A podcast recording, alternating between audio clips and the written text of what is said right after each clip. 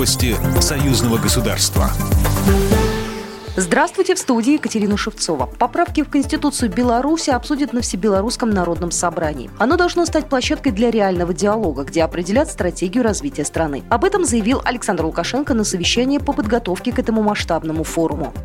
Говорил не единожды, еще раз хочу повторить. Все будет так, и Конституция, и вопросы будут решаться, как решит только белорусский народ.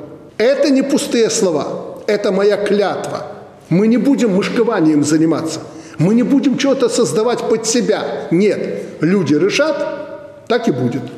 Всебелорусское народное собрание пройдет уже в шестой раз в начале следующего года. Организаторы планируют пригласить людей всех профессий и социальных групп.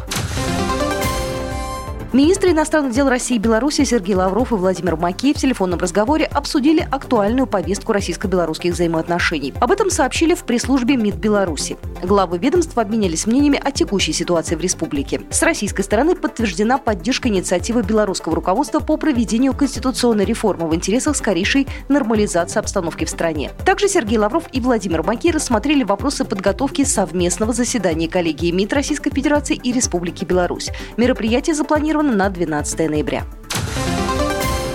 Свыше 200 участников более чем из 100 вузов, в том числе из Германии, Польши, Украины, принимает участие в работе форума союзного государства университетов научно-технологического профиля. Он проходит в Минске. Темы разные. Это и подготовка кадров, и строительство, и развитие скоростных железных дорог, в том числе из Санкт-Петербурга и Москвы в Минск. Об этом говорил государственный секретарь союзного государства Григорий Рапота.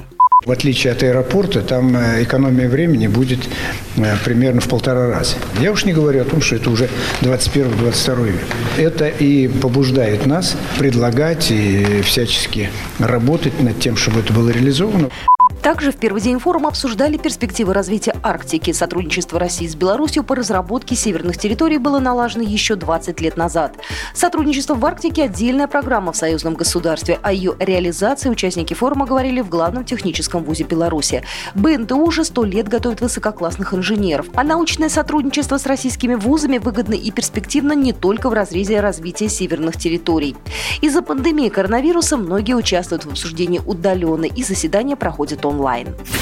Программа произведена по заказу телерадиовещательной организации Союзного государства. По вопросу размещения рекламы на телеканале «Белрос» звоните по телефону в России 495 637 6522. В Беларуси плюс 375 44 759 37 76. Новости Союзного государства.